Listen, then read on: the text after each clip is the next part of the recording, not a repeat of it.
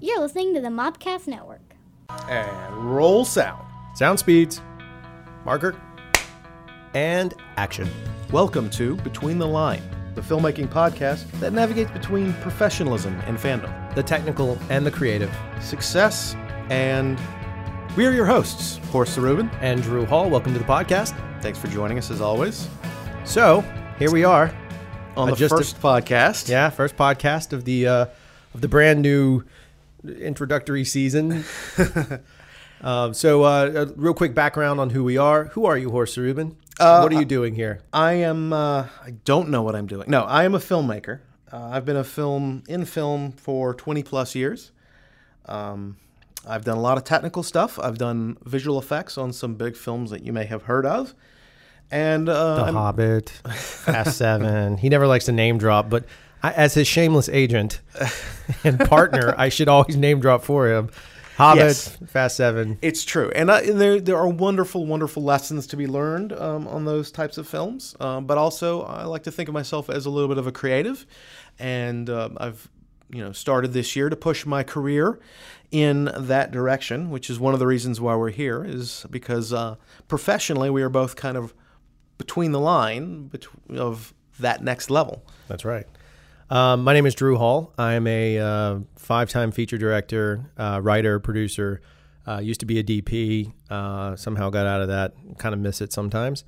And so I've been in the I've been in the business for almost 20 years. Started with a tour video for the Bloodhound Gang, uh, and then we just wrapped uh, a big proof of concept piece that we've been working on for a while. And we're always in development on other projects.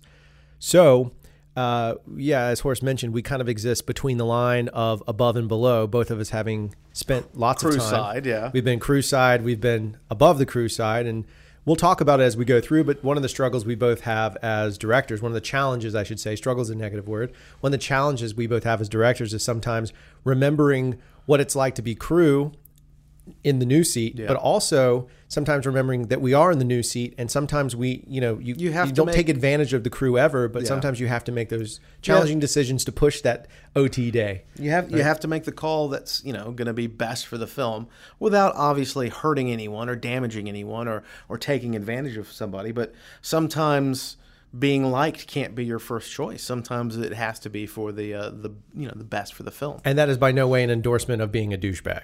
Oh no no no! Do not go through this industry being a douchebag. So- today's episode, Yeah, we're gonna. We are a mere thirty, well, thirty hours. We're about thirty hours away from seeing uh, the little film, a little independent film. you may have heard of it. Yeah, called how many?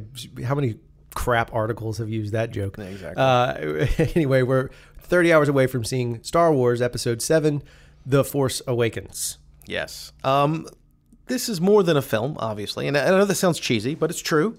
Um, I know my entire conscious life.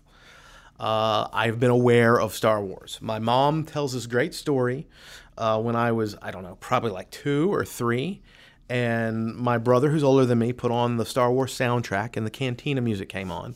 And I started, like, you know, singing along to it. And my mom's like, What is this? And my brother's like, It's Star Wars. So, as this little kid, this little two, three year old kid who's probably, you know, barely conscious of the world around them, Star Wars is affecting me, um, permeating me uh, like the Force. And, uh, you know, it's, oh, I hate you. Yeah, sorry. And uh, it's just, it's been there. It's always been there. Yeah, so it's funny because you bring up, I didn't know that story. Yeah. I just heard that. So, honest to God, my fondest memory, I, I, I remember seeing um, Empire in the theater, but I don't remember, I remember being there, but I remember seeing Jedi, right? So that's the one I saw uh, where I was uh, alive enough to understand what the hell I was looking at. And when we were leaving the theater, I remember sitting in the back of this, it was a station wagon that had that back seat, the death seat, you know, when you're facing the back.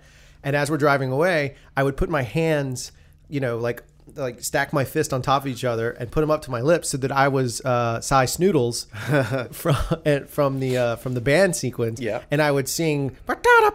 I would literally sing the little song from the Terrible Sy Snootles. So whereas you have a cool story with the Cantina Band with Figrin D'an, I have Sy Snootles. Who later got CG replaced with, you know, Jabba's left testicle or something. I don't know what the hell that thing was. So, so obviously, Star Wars is fandom between the two of us. But just briefly, a, a kid it affected you, but can you? I mean, where where does it lie in terms of your lexicon of getting you into the business? I mean, did it affect you in doing that kind of stuff? Well, you know, of course it did, and I think you know you look at that, and I'm I'm interested in in stories and film, uh, and Star Wars is definitely my intro into that. But I, I think more than let's say filmmaking, it really awakened uh, imagination and how fun and fertile imagination can be. Because here I am, a kid, anywhere between you know two and singing the Cantina band, and you know now, uh, and to be able to go in my backyard and pick up a stick and it's suddenly a lightsaber and to be able to you know jump into my neighbor's yard and that's Tatooine and then my yard's Hoth and then create our create our own characters you know it wasn't it all wasn't just I'm going to be Luke you're going to be Han it was I'm going to be this other Jedi that nobody's ever heard of or I'm going to be this other spaceship you know pirate that nobody's heard of and it was this amazing world of imagination you're allowed to make things up but it's also shared with all these other people. So it, it was a, a, shared creative experience that really has stuck with me and resonated with me ever since. Yeah, it's the same with me. I mean, it, it I can pinpoint and say with certainty that Star Wars is uh, the film that kind of kicked off my career. It's what made me want to become a filmmaker. Uh, and so we had a VHS camera, and and I would play with the VHS camera and recreate Star Wars and my grandfather gave me a Super 8 camera. I didn't know it had film in it. Trying to shoot Star Wars, and I flashed the mag, so it went away. And so, like, my entire thing has always been recreating Star Wars and wrestling. Uh, if somehow I could have Star Wars and wrestling combined into, if I could have Boba Fett be the WWE World Heavyweight Champion, nice. my life would be complete. WWE creative, there you go, free plug. Dwayne the Rock Johnson, the Jedi. Yeah, look, I'm all for it. Yeah, the biggest nice. Jedi there ever was. So. Um, you know, Star Wars for me is very influential and it's very near and dear to my heart. I don't protect it as much as some other fans do. I let it take it for what it is. Like I don't hate on the prequels. I don't love the prequels. Yeah. But I don't hate on them in that kind of sense, which kind of runs into something interesting, a little experiment we landed into, right? So you want to kind of kick yeah. that off? So, and... so in, in, preparation for uh, episode seven, I started thinking, well, I, I should go back and relive the Star Wars experience because I realized when thinking about it that uh, I haven't actually seen uh, the prequels in a long time. And I've seen Star Wars and Empire and Jedi kind of, you know, every few years. But I realized I hadn't actually looked at the whole thing as one event. I hadn't, you know, watched, you know, beginning to end any of them. I'd never watched any of the three trilogies together, right? Uh, and I certainly haven't seen all six of them together well, I've seen them all. You know, it just I haven't taken the time to do that, and I figured this would be a great preface to episode seven and a good way to um, you know explore that creative you know the how that narrative and how that creative works going into seven which brings us to the machete edit yeah, as... so when you first said the machete edit a while back just briefly i saw um, uh, oh the actor uh, oh um, Gosh, I'm blanking on. I see his face. Why can't I think of his name? The guy with the tattoo on his chest. Yeah, yeah, machete. The machete. The, machete. Yeah. And I was like, well, what does he have to do? Like, I thought it Danny was like Trejo. Danny, Trejo. Danny Trejo, Trejo. Thank you. I thought it was like a Danny Trejo thing, like they've done with the uh, the gifts of Yeah. uh, of uh, John Travolta in Pulp Fiction. That they just put Danny Trejo. Actually, that's a great idea. If someone wants to do that, I will gladly post it anywhere I can. Danny Trejo instead of Jar Jar Binks. Yeah. Oh, Oh, yeah. wait a second. Now we're talking about something amazing. Somebody get on that right away. Do it. The new Machete Edit, Machete 2.0. so anyway, so Machete Edit is what you kind of stepped into. Right. It- not to be confused with the people who have done the Phantom edit, where they've actually gone to the act, the films and taken out Jar Jar Binks, and you know people have done a lot of that sort of stuff. Um, this is the idea behind this is this is the way to narratively watch both trilogies uh, in such a way that makes sense narratively and emotional impact that sort of thing. So I guess ideally it would be uh, you bring your child to Star Wars for the first time, and this is how they experience watching these films for the first time, and it's a sequence. Uh, the sequence is um, the uh, Star Wars: A New Hope, uh, Empire Strikes Back. Then you jump to Attack of the Clones, Revenge of the Sith, and then finally you watch Return of the Jedi. You will note the absence of um, the uh, the film that shall not be named, the uh, Phantom Menace.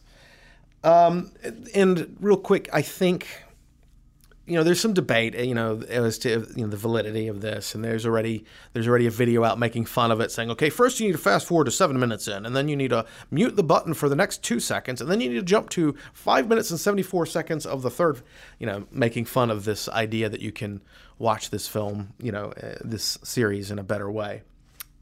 But briefly, what I think it's supposed to pull off for us is this idea that um, the one of the biggest moments in the film trilogy that really opens it up and really takes it to a new level is when Luke realizes that the big evil, the big bad, Darth Vader, is his father. That moment in the confrontation at the end of Empire. Um, and one of the reasons that we jump to basically what is a flashback at that point is we've just experienced Yoda and Obi Wan talking about how dangerous the dark side of the Force is, but Luke leaves anyway, and how he can't, you know, uh, you know, all this stuff about how he can't um, resist the dark side of the Force, and then Luke finds out who his father is, and that it is the most evil person in the galaxy, and that emotional moment is ruined if you have already watched the first three films because you already know that. So the idea is you don't want to ruin that surprise. Now we go in the flashback and we build on that story. But but just in- mm-hmm. interjecting real quickly, if you have never seen Star Wars Yes. and you watch in order, is it a better story? You talk about one, two, three, four. Five. The argument is it is not if you haven't seen Star Wars. Interesting. Okay. The argument is it is a better story dramatically is if you watch it in this order and consider those two films uh, flashbacks. I guess because in Star Wars, in, in A New Hope, Obi Wan does say, uh, you know, your father was killed by Right. uh, Darth Vader. Well, I don't know, man. It could be that if you think about it, just saying it out loud, if you've never seen them and you watched them all the way through, don't get me wrong, Phantom Menace is not the strongest, and, and it's not strong.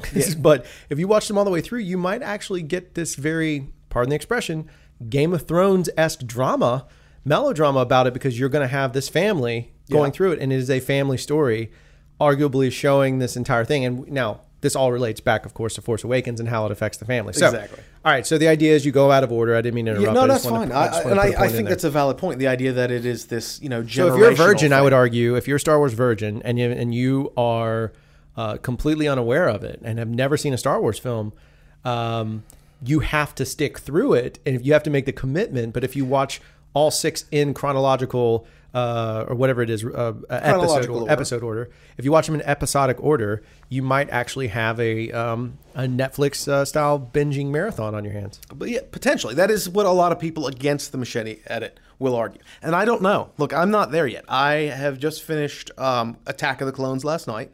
So I watched Star Wars the first night, and then I wanted to watch, you know, I wanted to see the the demarcation between the two films. So I watched Empire Strikes Back and then Attack of the Clones back to back.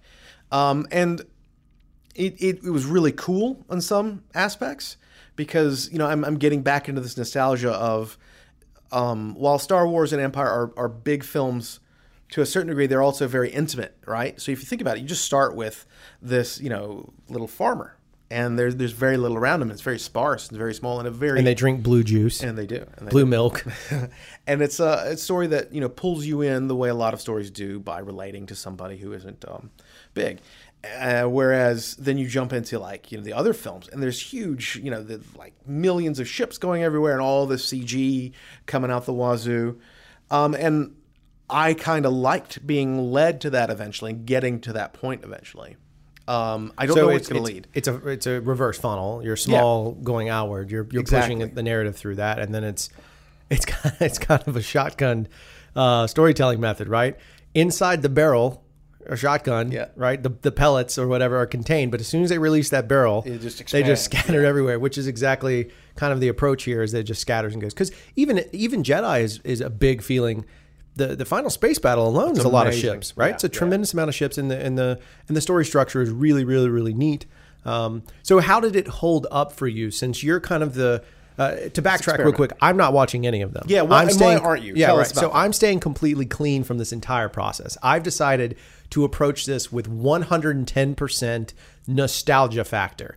I'm going off uh, knowing the lines wrong, and I don't care what people say. You probably have a line wrong.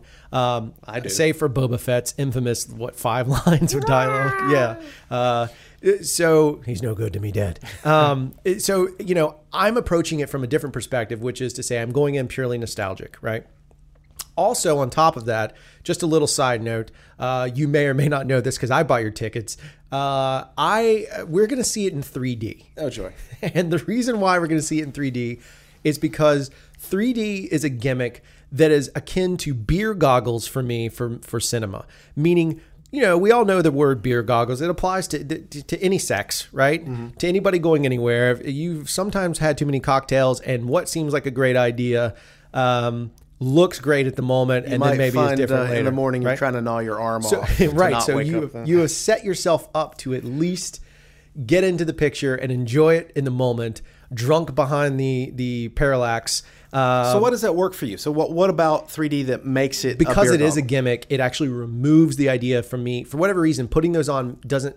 It, it prevents me from thinking about it as a filmmaker, which is my number one problem going to see any movie ever. Is I'm always battling to turn my brain off. It takes a really good film to for me to turn my brain off and not try and learn. It's not being a crit- critical asshole. It's just trying to learn from the perspective of if someone has done something that is interesting and has done well and has caught the attention of others, I study it to understand what can I learn from it. So it allows me to do that. 3D for some reason blocks that part of me. Now a little bit will still be there, but it, it reduces the amount, right? Right. It's funny because 3D has the reverse effect on me, and that's because of the technical background. Um, spent a lot of time experimenting with 3D um, on um, on Hobbit and the lead up to Hobbit, um, trying to figure out miniatures, which we didn't end up shooting. Uh, then these camera rigs because we had to shoot this this slave motion control thing, so we're having to run two stereo rigs at the same time, and then we're having to figure out you know the parallax the io and how long you exist with parallax at this and how that affects the eye and you know i did a lot of research on it and a lot of technical stuff and as well i do make the argument i know a lot of people think it's a gimmick or think of it like a gimmick some people say eventually this might could be another compositional element you know some people used to think. Oh think no, there's no doubt. James uh, James Cameron's Avatar is proof of that, in my right opinion. i mean it's it's still being developed into a film language so i it don't doesn't always have to be the pickaxe, like the, what was Exactly. for- the, the the My Bloody Valentine, the Yeah. pickaxe to the. I don't need a lightsaber pointing straight at. That doesn't do anything for me. Um, I just mean it for something about it just removes this idea. it's not in our it's not in our usual film language right Um, And it yeah, and it could be that I'm I'm physically having to focus on my eyes not hurting and watering. Yeah. I mean quite literally, but it's something for me personally. So I get it. Yours is the opposite, and I apologize. no no it's it's fine it's totally fine But I figured eh, for me, if I can see it removed best I can, we're gonna see it again. Yeah. And then I thought when we see it again, we'll go in. I'll have my little notepad like I like to do um, to take notes and get ideas because when it when something strikes, I have to write it down. So you know that was my approach. Yeah. Um, all right. So back to Machete to Machete. get back on topic again. So I'm not watching Machete. I'm going in pure nostalgia. I am. I am going to A-wing pilot it and hopefully not crash directly into the uh, service tower on a super star destroyer. Uh, Tycho is his name, and uh, yeah, because I'm a dork. And so Horst is jumping in with machete order. He's coming in like a Jedi, blazing with calculations and plans in play. Yeah, well, Fair enough. Narrative. I'm trying. I'm trying to see if if the narrative is more impactful, and I I will say, for me, watching uh, Attack of the Clones last night was more impactful for me than watching it as a standalone film or in the context of the of the you know the the prequel trilogy. Um, seeing it right after I saw um, the uh, um, Empire Strikes Back, right after I saw the introduction of Yoda, which is a lot more powerful and a lot to me at least. One of the things that was uh, really powerful for me in um, Attack of the Clones was Yoda's character, uh, and I know he's not the main character, and it's about you know the fall of Darth Vader and Anakin and all that. But you have to remember, just before I started um, Attack of the Clones, we saw Yoda with the introduction, and if you remember, Yoda's very like childlike, almost like a drunk hobo when you first meet him. He's like stealing stuff and he's like fighting with R2D2. And it, it, when I first saw it, it was a little bit jarring because this is one of the things you're saying, Drew. We get lines wrong. You live in nostalgia. I didn't remember Yoda being quite that buffoonish because he is quite buffoonish in that in, Right. uh, initial moment. No, he's a goofball. Yeah. He's a total goofball. But then, this is weird. Then, not weird. It, it, it, it's a testament to Frank Oz and his puppetry. There's that moment when um, Luke is being very impatient to meet uh, the the Jedi Yoda, Right. And he's like, "Take me to him! Take me to him! Take me to him!" and Yoda's face just sinks. And right, and when it sinks, it's not a CG sink. We're talking about still being a puppet. It's a puppet. and you have a I, I, I- you know, it emo- there was an emotional register for me when I saw that, and it was Yoda going, you know, saying he's he's he's too he's too impatient. He'll fall to the dark side. You know, it's it's this, and they're, um, you know, it's like, well, why is he? You know, the cool thing is you see this transformation in Yoda into a serious character, and you get the idea that he's playing around. You kind of get the idea that this is a test. And to, to shorten this up a little bit, right after that, before Luke leaves, basically Yoda and Obi Wan are pleading with him not to go. Two of the supposed wisest creatures in the galaxy are pleading with this kid, "Don't go. You're going to be an idiot. You're going to get turned to the dark side. You don't understand the dark side. You don't get how powerful this is. You don't get how dangerous this is." And he goes anyway, and he gets his you know hand chopped off. And then we jump into Attack of the Clones, and we see this Yoda who's uh, actually a lot more um, naive towards all this stuff. You know, he knows there's dark side. It's still the wise Yoda, but all this stuff is happening below him and beneath him and around him that he's not seeing. He's not seeing that Palpatine is is the, the Emperor and a Sith. He doesn't see the clone army happening. All this stuff is happening around well, him. Well, I have a theory. oh, do you think? Uh, I go with a theory called Yoda knows. oh, you think Yoda knows? So I believe, uh, not to skew the rest of your No, ma- machete edit, but uh, I believe that Yoda knows and has known. Um, I think that Yoda saw this all coming, and I, and and you have to go back. I think it's Phantom is Mm-hmm. where I first drew was able to draw the lines. And it's been a while since I've done this whole thesis. Yeah. Uh, it was a coffee shop speech, right? Yeah. But uh, I, in this coffee shop speech, I had it drawn out fairly clearly with evidence to show that Yoda knows the entire time that this is going to happen because he realizes there needs to be a balance in the Force. It has gotten to the point where the Jedi are so uh, in control that there is no other balance to offset said control, and therefore, um, you know, he's waiting for this moment, this balance to occur, which is Vader and Luke essentially, Right. um, bringing balance back to the Force and putting in that position. So.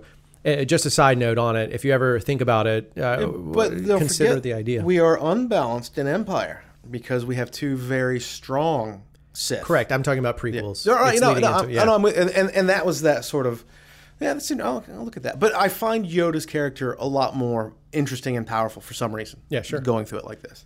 Uh, look, if this holds up, I don't know. Look, I, Well, so my bigger question, wh- wh- which is interesting, Yeah. you said that.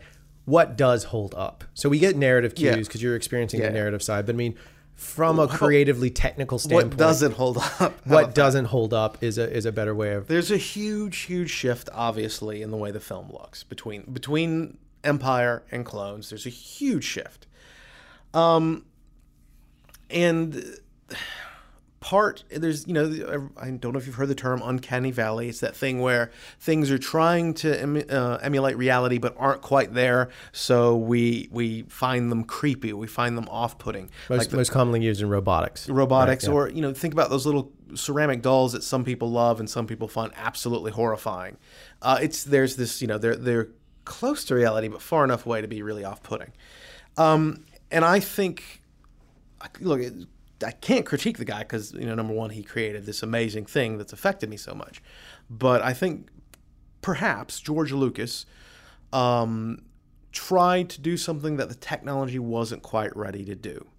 Um, and there's just so much over the top CG, um, and you know it's ten years down the road, and it doesn't hold up. And you know, of course, there's things in you know bad um, VFX that don't hold up from Star Wars, just stop motion animation. Some of the miniatures don't look good. Some of them look great. So that we'll always have this argument about VFX not holding up over time. But it was such a stark contrast and such a difference, and um, the language of the cinema, the cinematography, the film, the way they shot it was different. And I think that's probably the biggest jarring thing for me because there was uh, an eloquence and there was uh, just this sim- like a cinematic simplicity to the way they shot. Uh, the shot structure, the you know the the choice of lens, all that for Empire for Star Wars, um, and efficiency, but still cinematic, still powerful and you get into what I call, you know, like video game cinematography when we start getting into um, uh, Attack of the Clones, where it's you know the Uh, camera, 3D camera moves. yeah, and- it flies, it does all right. these absolutely impossible things just because you can, or maybe it was his actual thought process. I don't know. Maybe that's what he wanted to see to begin with. Um, and me personally, because I've been in the film industry for 20 years and I've been watching films for 40 years or a little bit less, um, that's not my film language, right? That's not what I grew up. When I think of a film, I don't see those kind of camera moves. Now, the younger generations who grew up maybe on video games will like that kind of stuff more. And that, it's not that they're wrong and I'm right or anything like that. It's just Well, it the gets language the- we know. It gets in the same theory about editorial, like Yeah. when you get into post and, and you start having those cut points. I always felt like the original trilogy, from an editing standpoint, was a very clean edit process. There Mm-hmm. was very clean cuts. You had your wipes, but they were used very tactfully, uh, and and things were the the cross cuts were so clean because I, I imagine they're still cutting negative, which you know is, is a lost art in, in some ways, and they're still cutting negative. So you you know at least to me when I cut negative. We only had one. Yeah. We didn't get. We weren't. We never had screw the- this up, buddy. Don't screw it up. So you were very conscious of the edit. Um, and I, I still subscribe to that idea is, is treating even digital material that way. So I, I think maybe when they jump to the next one, they're able to kind of explore processes a little bit more. It's the same way um, the Hobbit was shot. The Hobbit was digital, but Lord of the Rings was film, correct? That's correct. Okay, so maybe it's the same process in that. There's a little more thought that goes into, you know, prints are expensive. I- I'm assuming it could be complete and total crap. Uh, it could be baloney coming from my lips, and but, but anyway. So I think the editorial side on the original trilogy versus the new is is another thing I'm curious to see. It's also a mild bit of fear for me going into episode seven because several of the things you just brought up, based on only footage we've seen in the trailer, there will be no spoilers in this podcast, but just on the footage I've seen in the trailer, there were a few of those modern camera or modern cinematic moments.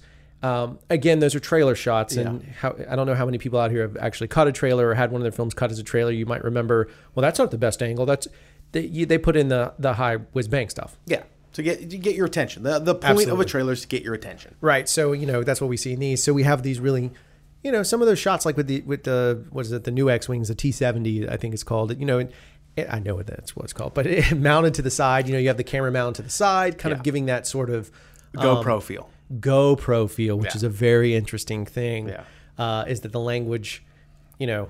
So it's it's it's you're a very you're in a very cool spot with this machete thing because you're experiencing both sides of it, and then you're going to get thrown into a continuation, essentially, Yeah. of of the not just the narrative, but uh, essentially of, of the filmmaking process of Star Exact Wars. filmmaking process, the technology, all that sort of stuff is Right. um, is is new, and I, I'm I'm excited about that because I'm, you know, being a technician, being a filmmaker, creative, and being a fan. I'm also a little bit of a um, like an academic film nerd as well. I did uh, did my master's in film. Not that that will ever get you a job in filmmaking. Do not think that it only makes you a film wanker, such as myself. Uh, but I also approaching it from that standpoint, and that's why sometimes I'll use winky terms. So I'm sorry if I do. No, yeah. Uh, so uh, episode seven. Yeah. So we're going into episode seven.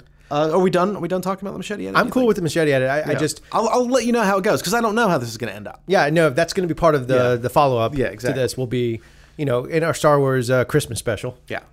which was hopefully not as bad as the original Star Wars Christmas special, um, but it, it does lead into that sort of sort of thing. I will say one quick thing that really stood out for me going from Empire to Clones is uh, that comedy. Like, of course, Empire and Star Wars had bits of funny stuff, and you have Yoda being a goofball and being really silly, and then you got the Ewoks, of course, and Jedi.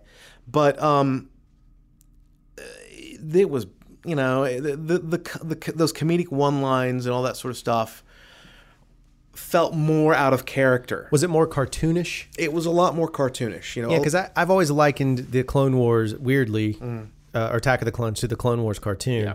which gets a little bit of a pass because it was uh, originally made for you know children, and and as an adult, I just happen to really dig the story, and it has that kind of cartoonish, yeah. uh, buffoonish, buffoonish. ways. It's, yeah. And it- there's a big jump between Empire and uh, um, and Clones. Watching it, that was a little bit of a, a start. But I did, I do think, like I said, I enjoyed Clones more watching it this way. But we'll see how it ends up.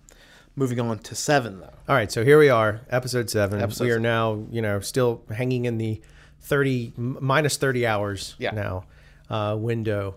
Um, What are your expectations, or, or do you have any? Do you not want to have? I mean, well, I mean, I have theories, but I don't.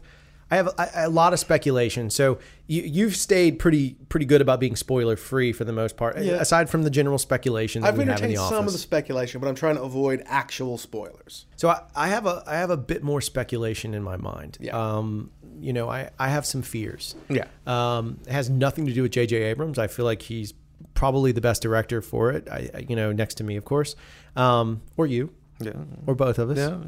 Um, but I think JJ was the right choice. I just have a few fears in the sense that, you know, one of the things about JJ, if you look at his pattern of product, he always kind of comes in and not, not reboots, but revamps it. And, and basically on the old Nintendo system, he's the reset button on a lot of stuff. Yeah. Um, you know, even his television, even though he might introduce so Lost, right, as a new series, but that was such a strong pilot that it launched the series really well. And I think he's really good about launching series. So I have He's a little setup bit of guy. He's a setup guy. Yeah. I have a little bit of fear that it's going to be a little bit of a setup and in a weird way maybe following a structure from one of the other films closely. Now I Yeah. can't confirm any of that. Yeah. I'm just going off images. I see a girl that looks a lot like Luke on a desert planet with a yeah, little you see- robot. You see, that in the yeah, exactly. I mean, there. Okay, just from the trailers, not spoilers. There are absolutely going to be, you know, uh, tra- the the like the direct kind of representation, Right. right.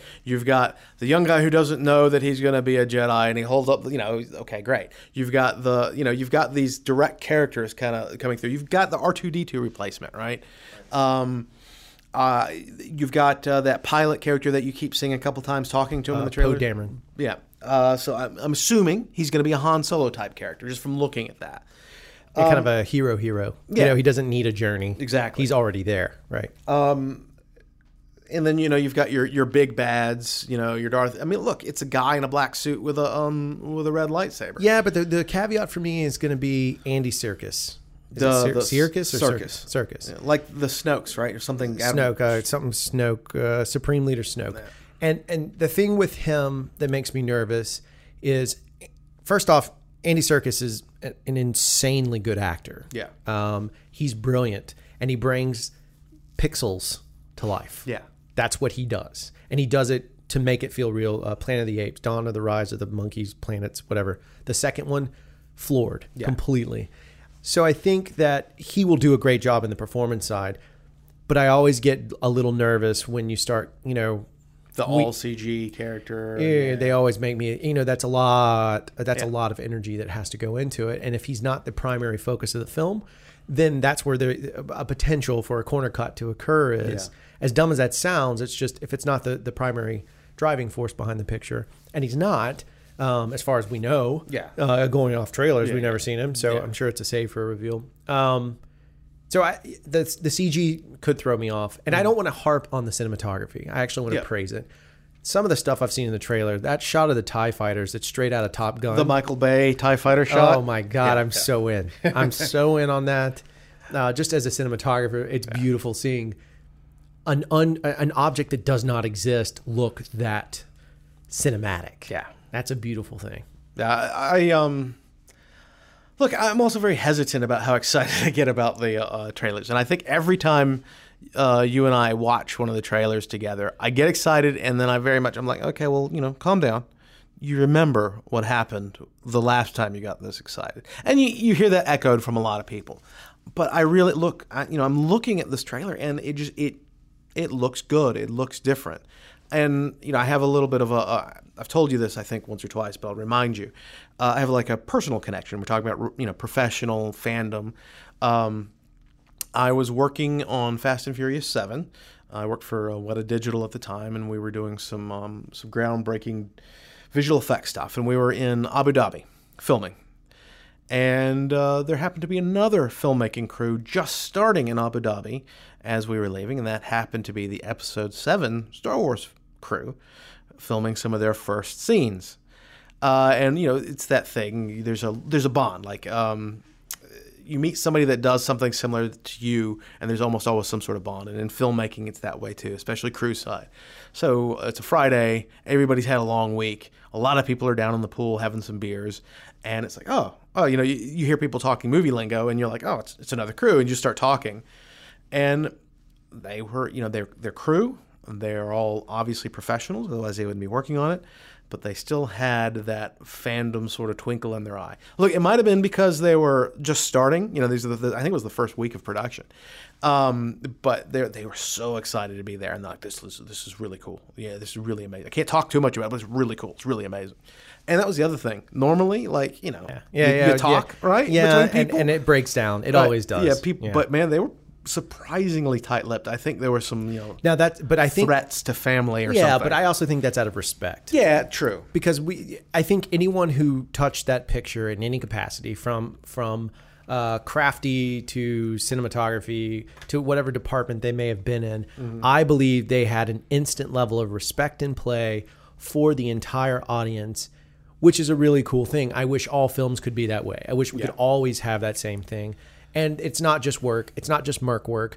It is something that you can connect to. It'd be great if we lived in a world where every project you touched was something you cared about Yeah. uh, it personally, and and that it you knew the responsibility behind it. Now, it's not to, to quote J.J. Abrams' wife, it, it's not curing cancer, right? I mean that that's from her, but it is important to a lot of people, and it does inspire a lot of people, and that's important. Yeah. So I think I think maybe they held on to that as, as opposed to. Um, well, also Disney lawyers. the, um, Di- Disney lawyers must be awesome.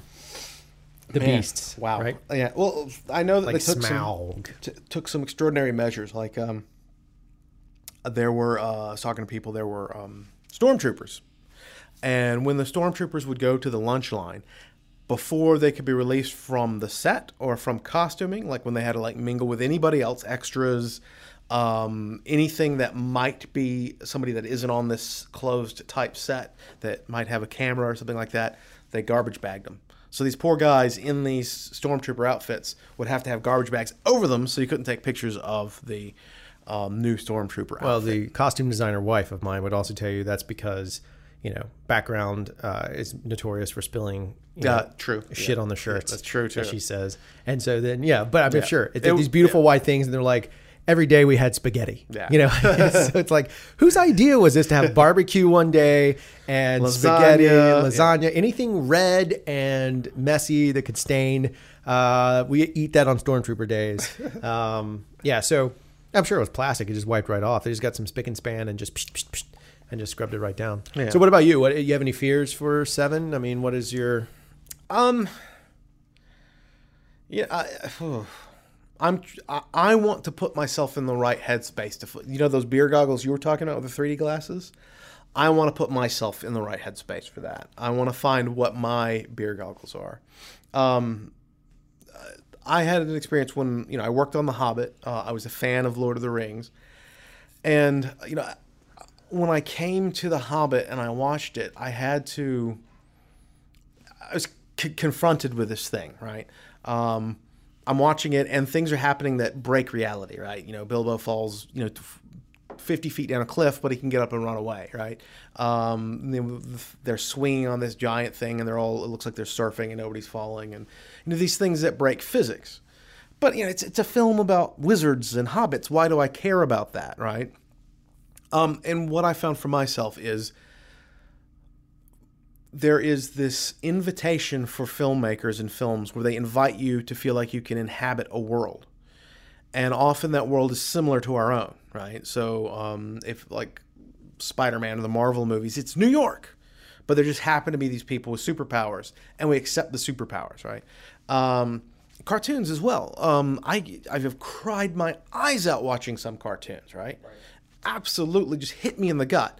But it's a cartoon. It's not. It's, there's nothing real about it, right? It's a drawn thing. It's not correct purport. All that sort of stuff. But somehow I enter that world and I can engage with it emotionally. And for me personally, at least, if somehow I, I believe that I'm being invited that to that I could step foot into this world, like I you know like with Marvel stepping foot into New York, or with the first um, um, Hobbit, uh, with the first Lord of the Rings trilogy and the first Film Fellowship, you know it felt like a place I could go to, and the, it felt like the filmmaker was inviting me into that world. With Hobbit, I kind of at first I thought I was being invited into a world that I could inhabit, but yet it was very cartoonish. And I, had I got into gone into it really feeling and expecting and thinking of a cartoon, thinking of you know like a slapstick comedy that has no sense in reality, or you know, not that it was that, but if I could put myself in that mindset, then I wouldn't have been pulled out of the film as much. uh, At least I think. So I just want to make sure I'm in the right headspace for that, and that's another reason for the machete edit because I'm seeing the whole world. You know, Ewoks to Jar Jar to you know Han Solo to you know Darth Vader, all this whole world, and I'm trying to put myself in the mindset. This is the world I'm going to inhabit. And I think if J.J. Abrams did a good job, I can come out of this world and uh, you know out of those th- the films that I'm watching, five films I'm watching now, and set foot straight into Episode Seven, not feel pulled out like I'm sure a lot of us were with Jar Jar Binks and the farting thing and the, all that weird stuff that pulled us out of the the prequel trilogy because we had set up a world before that, Right. And we wanted to go back into that world, and this was a different world. And I think that was my big problem with the prequel uh, trilogy, and that is my big thing that I'm trying to set up with Episode Seven is to be ready to enter that world. 41 minutes, the official marker. First movie that pops in your head that's a comedy. Go. Um, You're taking way too long. I know. I just I blanked. Uh, Mr. Bean. I was thinking of Mr. Bean earlier. Weird. That like before when I was talking about comedy, you know. Yeah, I was said- thinking about Mr. Bean there. That's that's Really? seriously. That's kind of creepy. Like Mr. Bean was what, what popped in my head. That's really yeah. weird. The 41 minute mark. yeah. That's a thing now. That- no, uh, any any movie or just any comedy. Any comedy, just 41 minute mark. You kind of ruined it. I mean, I just did. I did. to- Well, I if you would have been talking, I would have interrupted you and jumped right in and been like, 41 minutes. What's the best comedy that popped in your head? Oh, that's good. Um, You can't think about it. You just got to react off over it. and the funny part is, you could say Attack of the Clones, I, I could have said that. and it's kind of relevant. It's kind of relevant. Yeah. okay, Um, so troops. oh, that's good. Yeah, but you thought through it. I did. Yeah, but you're not supposed to think through it. You're supposed to just react to it. Yeah, but my mind went blank, so I had to get my, something back in my head. No. There's nothing. Nothing's funny to you. You're a depressed That's jar true. bell. Is that That's the name? true. What's the name of that book? The jar bell? I th- I don't know. the bell. The bell jar. That's it. Yeah, isn't that a depressing book? I don't know. I've never read it. It's- I I haven't either because I heard it was depressing. I can look it up. No, there's no reason to do that. All right, so we're going in. Uh, let's talk about what we're going to do here. So what we're going to end up doing is we're going to go see uh, episode seven. Yeah. We're going to see The Force Awakens, Mm-hmm. TFA. Um, we're going to catch the movie. We're going to immediately report a, record a podcast the next day. We're going to allow ourselves some time to let it sink in a little bit so we have coherent thoughts. We will have spoiler notices all over it if we want. Yeah. At that point, it's kind of fair to Yeah. go to go that game or not. We'll determine it as we get there. But either way, we'll let you guys know. You know what we could do? Yeah. Just saying, we could mix it where the left side will have us talking about spoilers, and the right side will have That's innovation. The, yeah. you know, so, it's mono. Yeah. But you get spoilers. Whenever we go to a spoiler, it just goes to the Go, left. go side. to the right side, and you'll get non-spoilers. Yeah, Go- just pull your earphones yeah, out. Exactly. Um, yeah, one way we'll figure out something to give you guys a heads up on what the spoilers are going to be or wh- where they will be in terms of the podcast. Maybe we'll try and save them and do a general in the first and give you a warning Yeah. and kind of go forward from there. Um, so yeah, that's kind of this is a little bit different one because it was an intro in and we felt like Star Wars is a great example. Most people I know that work in the industry are excited about seeing the movie. Absolutely. Um, I think everyone in the world is excited about seeing the movie. One quick little side note I'm curious about. So the current box office record Mm-hmm. in the world is Avatar at 2.8 billion dollars. Billion With a dollars B. with a B. And so do you think looking at it uh, do you think that Star Wars has a chance The Force Awakens has a chance to beat that record? Uh, yeah, I mean, I think they spent far too much money in advertising. I mean, literally, I can't walk outside without tripping over something that's Star Wars. I bought water bottles, like you know, like just you know, some water bottles to drink out of that were Star Wars themed. Uh, it's everywhere. So I think just by the sheer, you know, inundation of hey, go see this, hey, go see this, hey, go see this, I think it will. Um, the big test will be if it's good enough for people to really want to go see repeats. That's really what's going to send it over the edge. Um, and look, uh, you know, this topic for another show is the accounting in Hollywood. It is it is the most creative part of all filmmaking. Is the it's totally the most creative part, especially on the distribution side. Um, so yeah, so I, I do too. I think it actually will. I think it'll be close. I think it's going to be like if it does, it'll be two point eight, uh, be two point nine or something like Yeah. that. It's just going to nudge up to it. Um, if you think about Jurassic World being number, I think it's number two, and it's like a full billion dollars behind, a full Yeah. bill, what like one point two billion behind. That's insane. Yeah. Avatar earned nearly three billion. Star Wars needs to do that. Now, is it going to do it in sales of merchandise and everything else? Absolutely, Oh, yeah. it's done. Probably right? already has. It yeah, absolutely. I, I read something or some I saw something or someone told me the other day there are four thousand individual licensed products for Star Wars. Four thousand. That is insane. That is a tremendous amount. Again, that's what Star Wars created, so it's it's only relevant that they take it to the next level. Uh, the last little bit on on this, and we'll jump out of here is what impact do you think Star Wars is going to have on cinema going forward? And I don't mean visual effects because we've seen most of the stuff Yeah. we're going to see in this. Well, no, I think it, actually I do think it'll have an effect on visual effects because uh, if it's successful, because one of the things supposedly that J.J. Abrams did, and I have you know talked to a few people, uh, is that he is trying to do a lot more practical in-camera effects with CG augmentation. Um, so whereas there was that scene in Clone Wars where Amidala fell in the sand and two clone troopers came up to her, could have been real guys, but instead George Lucas decided to make them CG characters. Um, the the opposite uh, was you know what they was the methodology methodology that they chose to do on this film, and that's do as much real in camera stuff as possible.